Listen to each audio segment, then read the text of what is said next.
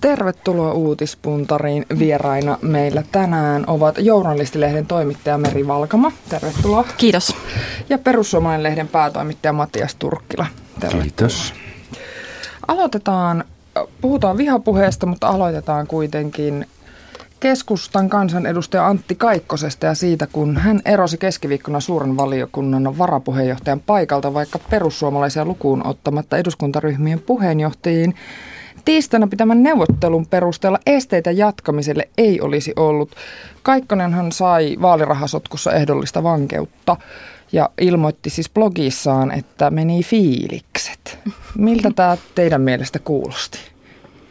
Musta oli kauhean rehellinen kommentti, että fiilikset menihän tarkoittaa käytännössä sitä, että, että nyt niin kuin halu ja motivaatio tähän hommaan katosi. Ja ehkä se on silloin ihan hyvä päätös lähteä tehtävästä, jos, jos ei enää siihen koe kykenevänsä tai että ei ole enää riittävää motivaatiota ja halua. Mitä no, mä oon ehkä jokseenkin päinvastasta mieltä. Mielestäni tämä Kaikkosen fiilikset meni ilmoitus siinä kohdassa, kun on juuri saanut niin sanotun vapauttavan ryhmyreiden kokouksesta, niin on ehkä vähän sama kuin, että jos olisi juossut pitkän matkan maaliin ja sitten ihan viime metreillä toteaa, että no en mä jaksakaan juosta. Että mä ehkä tulkitsisin tämän enemmän sellaiseksi, että, että keskusta on ollut, sanotaanko, varsin kohtuullisessa Gallup-menestyksessä nyt viime ajat ja Helsingin Sanomien Gallup-luvut tulivat, ne olivat keskustalle kovin myönteisiä ja mun on aika niin kuin hankala nähdä, että se olisi oikeastaan mistään muusta kyse kuin, että nyt siivotaan kaikkia mahdollisia semmoisia ikään kuin ikäviä pesäkkeitä ja sotkuja, että mitkä aiheuttaisi vaaraa tulevalle menestykselle. Sosiaalisen median mukaan tänään Antti Kaikkonen on todennut Jussi Lähteelle olevansa matkalla kohti uusia haasteita. Että ehkä tässä voi olla kyse myös jostain uusista tehtävistä, joita on näköpiirissä. Vai onko tässä lähtölaskenta seuraaviin vaaleihin? Yleensähän Suomessa on annettu hyvin poliitikolle anteeksi. Hmm. Niin, toki sillä, että jos itse vetää johtopäätökset ja astuu sitten alas niistä luottamustehtävistä tai korkeista luottamustehtävistä, että mihin on päässyt, niin kyllähän sille jokin arvo on annettava.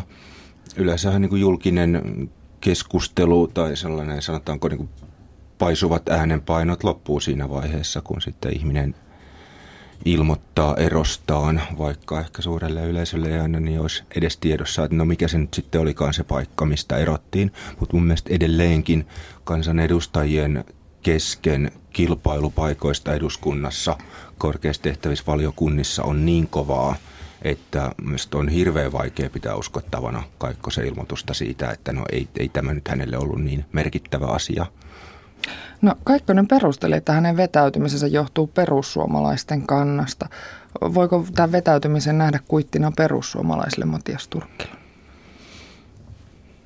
No kuittina tosiaan, että jos hän sai luottamuksen kaikilta muut seitsemältä ryhmältä tai ainakin ryhmyriltä, ei välttämättä kaikkien ryhmien kaikilta jäseniltä, niin Tämä on ehkä asia, mitä sopisi pohtia. Nyt keskustassa on aivan varmasti käyty sisäinen keskustelu ja Sipiläkin tähän eilen viittasi, että ovat käyneet asiaa siellä läpi. Sitten yksi pointti, mikä nyt ei, ei niin hirveästi ole vielä julkisuudessa ollut, mutta meidän oma toimitus hätytti Tiilikaista tämän asian suhteen, koska no, vähän kertaa näitä tapahtumia, eli Kaikkonenhan sai ehdollisen vankeusrangaistuksen siitä, että hän, hänet tuomittiin luottamusaseman väärinkäytöstä nuorisosäätiön hallituksen puheenjohtajana. Hän oli tehnyt kymmeniä erilaisia toimia, missä pikkusen ra- nuorisosäätiön rahaa oli ujutettu erilaisiin yhdistyksiin, taidehankintoihin ja niin edespäin. Ja nyt yksi taho, joka on vastaanottanut sitten Kaikkosen rikollisesti jakamaa rahaa on yhdistys, jolta taas sitten Tiilikainen on sitä ottanut vastaan. Ja me uutisoitiin tästä tuossa muutama päivä takaperin. Iltalehti tarttui siihen ja seuraavana, ja siinä samana päivänä, kun Iltalehti julkaisi tämän asian myös, niin Kaikkonen ilmoitti erostaan. Musta tämä oli aika hupaisa yhteensattuma, mutta en nyt väitä, että se siitä johtui, mutta ajatus on kyllä mielenkiintoinen. Täytyy vielä mainita, että se, joka nyt Kaikkosta paikkaili Paula Lehtomäki, on myöskin saanut rahaa tältä ihan samalta yhdistykseltä. Mielenkiintoista. Miten, mitä mieltä sinä olet, Meri, yleensä? Eroaako poliitikot tehtävistään Suomessa tarpeeksi helposti vai pitäisikö? Ruotsissahan ihmiset mm. lähtee paljon nopeampaa. Niin. Niin, kyllähän tuostahan on olemassa kahta koulukuntaa. Osa ajattelee, että, että meillä, meillä erotaan niin kuin, vasta kun painostetaan lähtemään tai, tai kun on aivan pakko ja osa sitten taas on päinvastaista mieltä. Kyllä mun mielestä niin kuin esimerkiksi Jussi Halla-ahon lähteminen paikaltaan oli, oli ihan, ihan tota, hyvä päätös ja, ja ehkä niin kuin, jopa Ilkka Kanervankin joidenkin vuosien takainen ero oli ihan perusteltua, mutta en osaa sanoa noin niin kuin yleisesti, että, että onko olemassa mitään niin kuin yksiselitteistä vastausta, että erotaan liian helposti tai ei erota liian helposti. Että tapauskohtaisestihan niitä pitää aina puntaroida. Entä Matias? Niin, kyllähän tietysti, että jos puhutaan ihmisistä, että jotka säätää koko yhteiskunnalle lakeja, niin tietysti olisi toivottavaa, että sitten kyseinen kyseiset ihmiset itsekin niitä lakeja noudattaisivat. Että jos toisin tehdään, niin kyse on joko siitä, että ei tunneta lainsäädäntöä, mikä ei ole kauhean hyvä merkki, tai ei välitetä niistä, mikä on ehkä vielä huonompi merkki. Mutta kyllä mielestäni tuollaisissa tietysti ehkä niin kuin pienemmät sakkotuomiot erikseen, mutta niin kuin merkittävissä asioissa ja varsinkin sellaisissa, että jotka koskee omia tehtäviä eduskunnassa, niin mikäli niin kuin niihin liittyviä rikkomuksia on, niin kyllä mun mielestä on ihan asianmukaista, että, että sitten kerätään kimpsut kampsut ja niistä poistutaan. Tuosta mä samaa mieltä, mutta mä en ehkä toivo semmoista, semmoista kehityskulkua Suomeen kuin mitä Ruotsissa joissain tapauksissa on ollut nähtävissä, että, että ostetaan yksi suklaapatukka niin kuin valtion mm. luottokortilla ja sitten joudutaan sen takia eroamaan, että mun mielestä se ei ole tarkoituksenmukaista. No, tapauskohtaista harkintaa, mm. että Erkki Tuomioillahan oli just äsken tällaisia, että oli, oli tavallaan valtion kortilla hankkinut mutta sitten oli myöhemmin hyvittänyt, mutta ei mun mielestä ole sinne päinkään vielä sellaista, mm. että mistä mm. pitäisi sitten alkaa ministeripaikkaa harkita. Tuota, mutta mennään eteenpäin. Yle avasi keskiviikkona vihapuhesivuston ja meillä ohjelmissa on käsitelty tätä aihetta nyt pari päivää. Ylen sivustolla haastatellut tutkijat, poliitikot ja toimittajat kertovat heihin kohdistetusta haistattelusta ja haukkumisesta ja myös tappouhkauksista. Meri Valkama, sinä olet yksi sivustolle haastatelluista. Miksi lähdit mukaan? No mä mietin jonkun aikaa silloin, kun mua siihen pyydettiin, että lähdenkö vai enkö. Varmaan se suurin syy, minkä takia mietin, että, tai mietin sitä vaihtoehtoa, että en lähtisi, oli pelko. Sitten mä totesin, että, että mä en halua antaa sille valtaa ja tiesin, että, että siihen ohjelmaan ja, ja kokonaisuuteen ollaan haastattelemassa useita ihmisiä, että ne ne tota, mahdolliset seuraukset, mitä, mitä sillä kokonaisuudella olisi, niin ei, ei niin kuin, mitä todennäköisimmin tulisi henkilöitymään, vaan yhteen, yhteen osallistujaan. Ja, ja mä halusin puhua niistä omista kokemuksistani, jotka mun mielestä on aika hälyttäviä.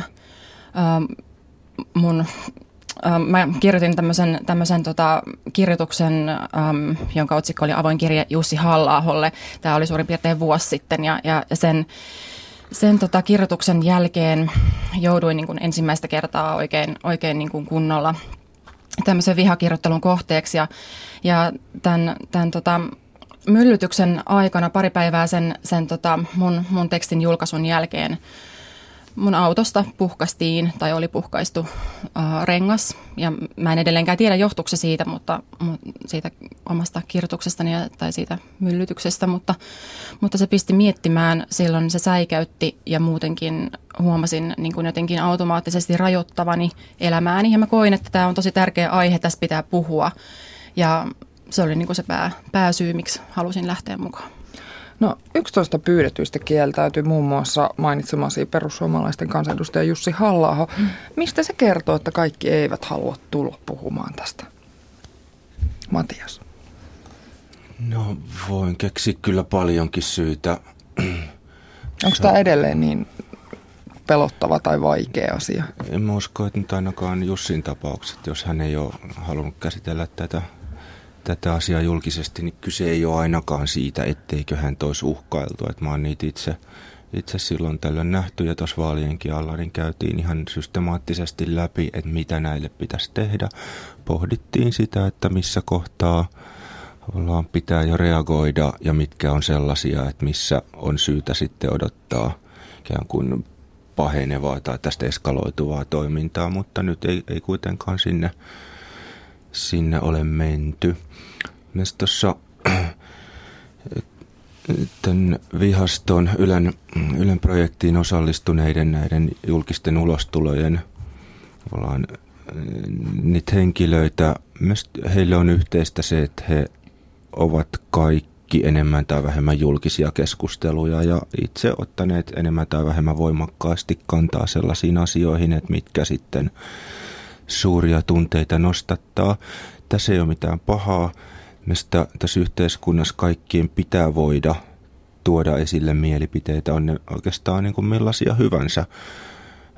Mutta toki sitten se, että kuinka valmiita ihmiset on ottamaan vastaan sellaista puhetta, joka esimerkiksi saattaa vaarantaa heidän oman työpaikan. Esimerkiksi nyt ihan tämä eilinen turkistarhauksen laillisuuskeskustelu, niin kyllä jos minä alkaisin esittää väitteitä siitä, että joko yleisradio pitäisi kieltää tai että media laitosten toiminta pitäisi kokonaisuudessaan kieltää, niin olisin, tai en olisi kovin yllättynyt, jos saisin hieman äkäistäkin palautetta. Mutta tietysti sanoihin pitäisi vastata sanoilla, eikä renkaiden viiltelyillä. Ja tavallaan pitäisi, no, on paljon rajoja, joita ei saisi ylittää, mutta sitten taas se, että mm, itsekin on saanut tietysti jonkun verran kritiikkiä siitä, että hommalaiset sitä tai hommalaiset tätä, mutta on niin kuin hirveän vaikea keksiä mitään muuta tapaakaan kuin valvottu julkinen keskustelu jostain tärkeästä, ehkä niin kuin aika kipeästäkin aiheesta.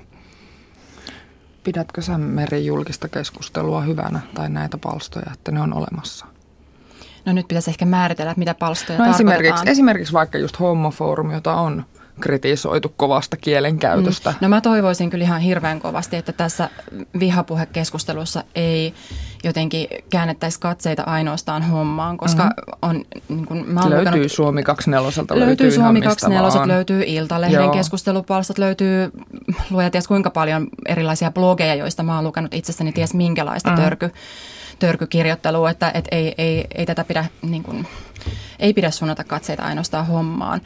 Öm, kyllä mä oon julkisen keskustelun kannalla tietenkin tiedon välitystä itsekin työkseni tekevänä ihmisenä, että, että ei, ei mun mielestä niin julkista keskustelua pidä pidä tota, kieltää tai vähentää, mutta kyllä mä toivoisin, että joku muutos saataisiin siihen, että millaista se on se julkinen keskustelu. Että ei se voi olla sellaista, että ihmisillä on lupa sanoa toiselle, että, että no mä en halua toistaa niitä puheita radiossa, mutta, mutta ne, ne niin kuin karmivilmillaan ne puheet on niin hirveitä, niin törkeitä, ei kenelläkään pidä olla oikeutta sanoa toiselle sellaista.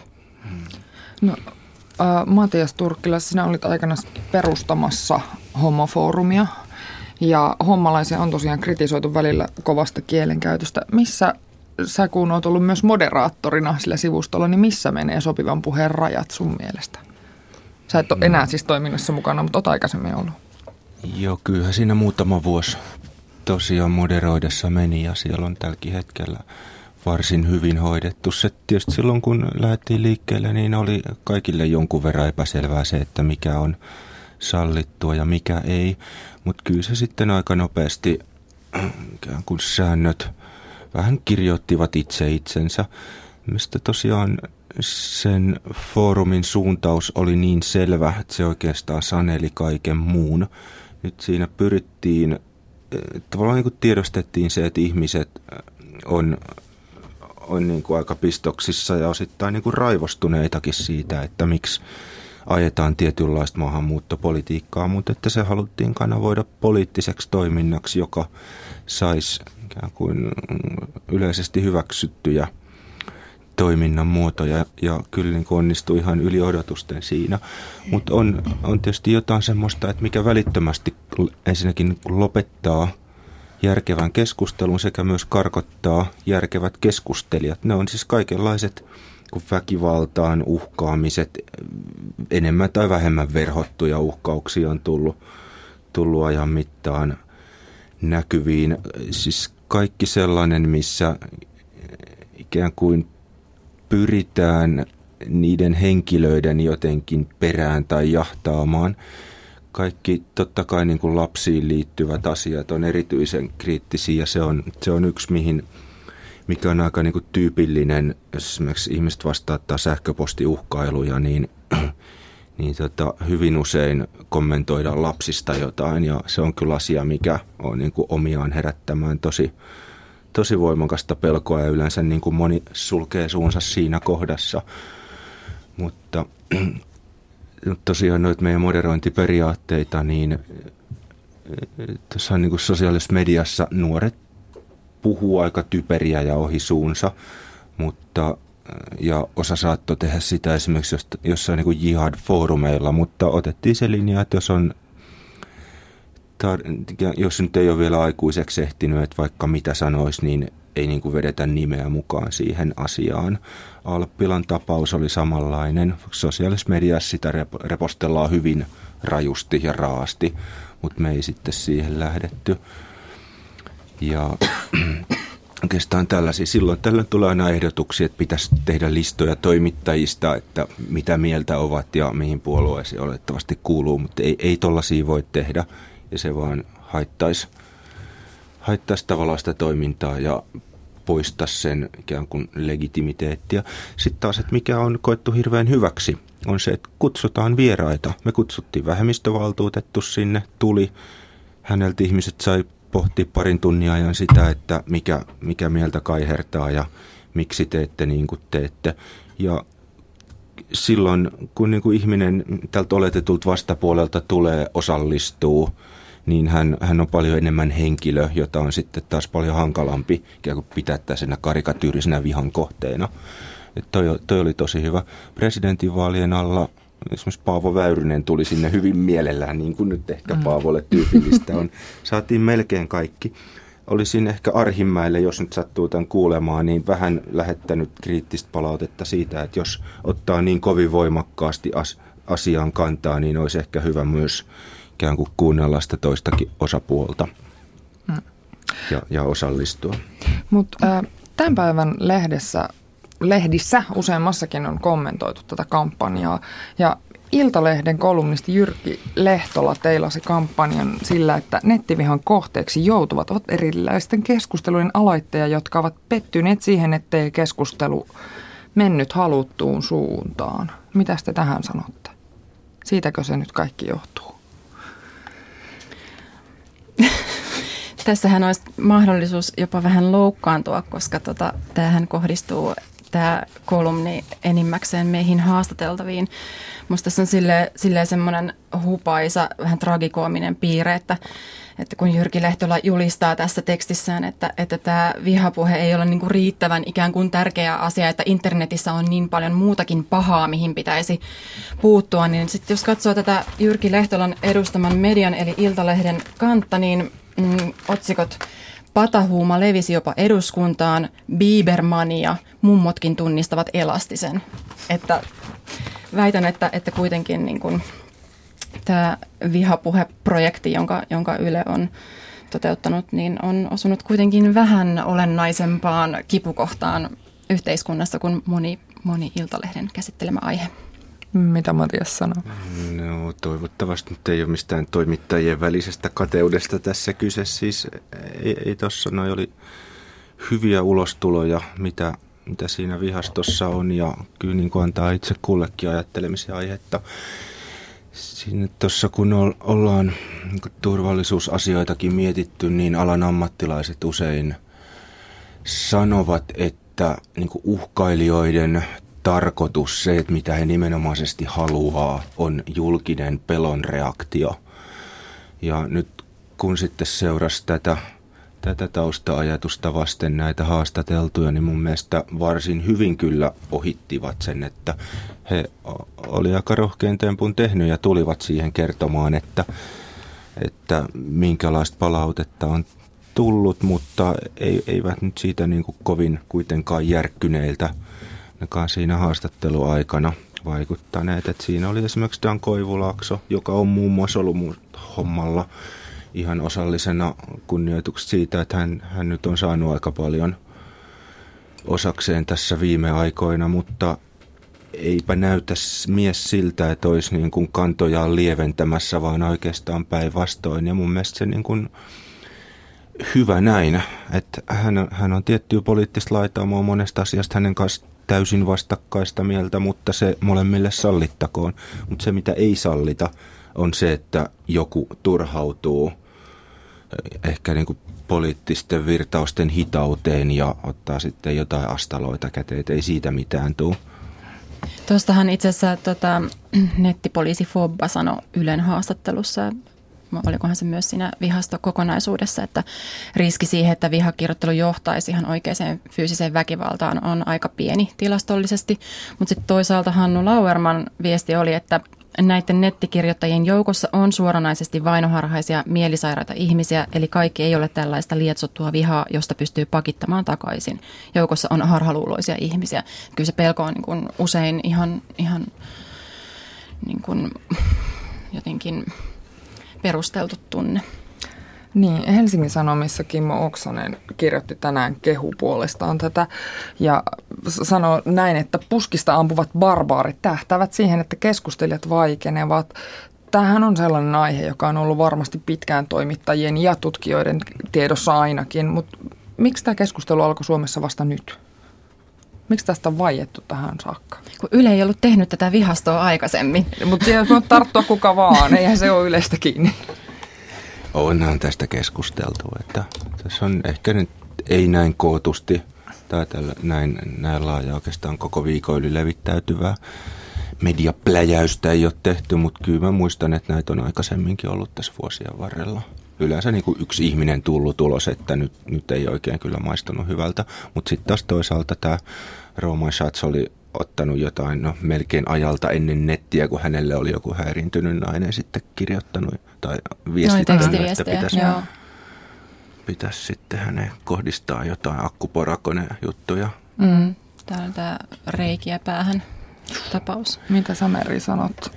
Onko, tähän, onko tästä puhuttu tähän saakka vai onko no, täytyy sanoa, että, että mä olin niin jotenkin, tai on ollut nyt tässä ne, niiden niin päivien aikana kun tämä on ollut olemassa tämä vihasto, niin, niin jotenkin tosi yllättynyt siitä, että miten järkyttyneitä ihmiset on. Että ainakin mun, mun niin kuin Facebook-fiidi on täynnä semmoista niin kuin epäuskoa, surua ja, ja ihan niin kuin valtavaa järkytystä siitä, että, että miten tämä voi olla mahdollista. Se on musta ihan hirveän yllättävää, koska erityisesti kun itse on ollut tosi voimakkaan vihakirjoittelun kohteena ja tietää useita kollegoja, jotka on ollut ihan samassa tilanteessa, niin silloin jotenkin niin kuin ajatellut, että, että no, elänyt ehkä vähän siinä omassa kuplassa ja kuvitellut, että kaikki tietää, että miten kauheita on niin kuin aina silloin tällöin, mutta tota, mutta mun mielestä se, niin kuin, se, että miten suuri yllätys on ollut ja miten järkyttyneet ihmiset on, on tota selvästi olleet, niin kertoo siitä, että tälle oli, oli kyllä tilaus tälle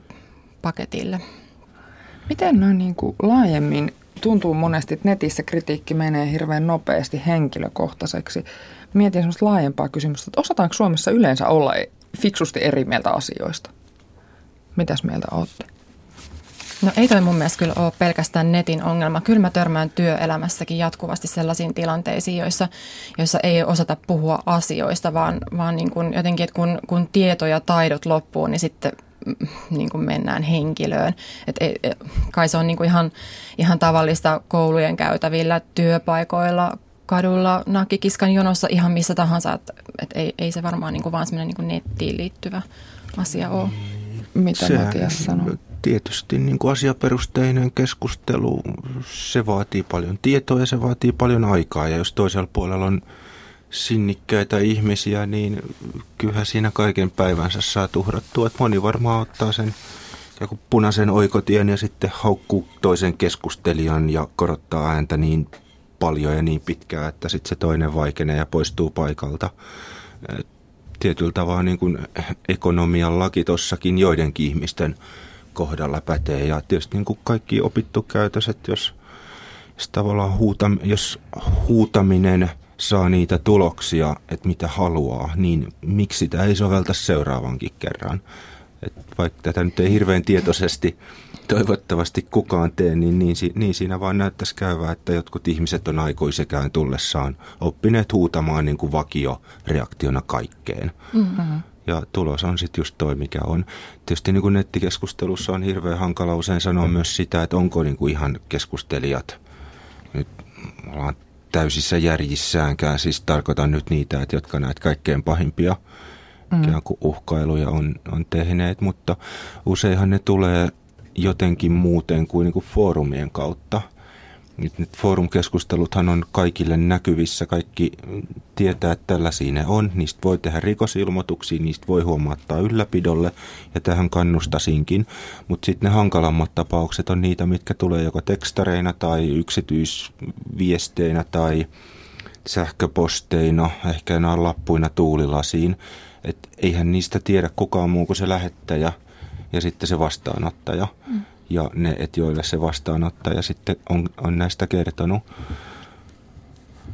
Tota, kysyisin vielä, mä voisin puhua tästä viha, viha-aiheesta teidän kanssa tosi pitkäänkin, mutta nopsaa vielä lopuksi, lopuksi ottaisin tuon turkistarhausaloitteen, koska sehän tuli eilen eduskunnan lähetyske- lähetekeskusteluun, niin ää, siitä on ollut hirveästi puhetta, mutta tota, Miksi juuri tämä turkistarhausaloite oli se, joka tuli ensimmäisenä käsittelyyn?